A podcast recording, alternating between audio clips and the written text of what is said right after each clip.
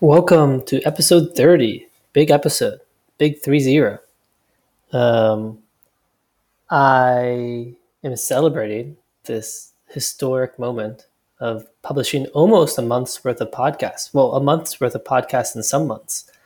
Um, by talking about a topic I really like, which is is the change and change theory and how we as people can change basically, I have um, a model of change, which I've talked about before, which is essentially there are two positive forces that get us to do things energy and joy. Energy is just like the force we feel within us, whatever it is, that makes us want to do things. It comes from sleeping enough and exercising enough and doing things we love.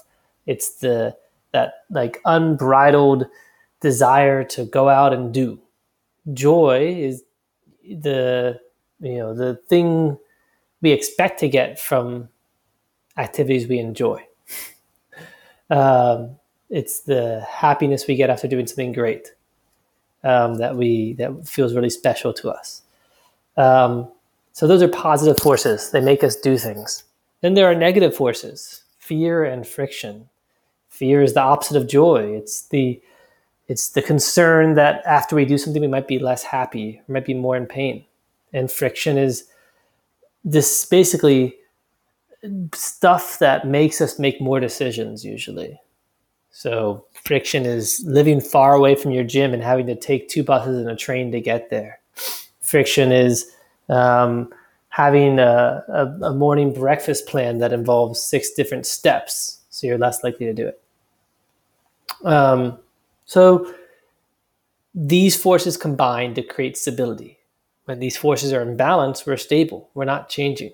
When fear and friction keep us from doing things as much as joy and energy push us to do things, we stay still. Now, if we want to change, basically we have to modify the values in this equation. We have to pull us out of this stable state. If it's going to be positive change, then probably we want to find more joy, have more energy, or reduce fear and reduce friction. For the last few months, I've been working alongside a few folks who, like me, are also trying to make changes in their lives. And we've been observing in many cases that attempts to kind of change piecemeal is pretty tough. Like we try to introduce new habits to lower the friction of some change we want to make, but we need energy or joy to get us to do those things in the first place, let alone over and over again. Or we try to read a book to give us some new perspective that will help us get more joy out of the activity we're trying to do, but we're too afraid that we won't be able to finish the book, so we won't start. I mean, basically, we're stable and not changing for a reason. Even though it's easy to imagine how to make a change, especially within this model, it's really hard to do it. Um, but I have seen some people succeeding at making big changes, and they do something that's pretty crazy and special to do it. They they change their identity. It's like magic. I, I've seen people who have tried tricks and lifestyle changes for years, but one day they have a breakthrough.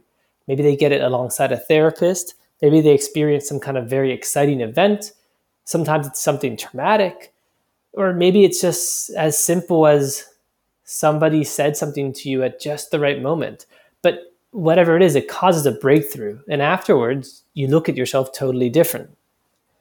You used to think of yourself as lazy, but now you don't. You used to think of yourself as an artist, but now you don't.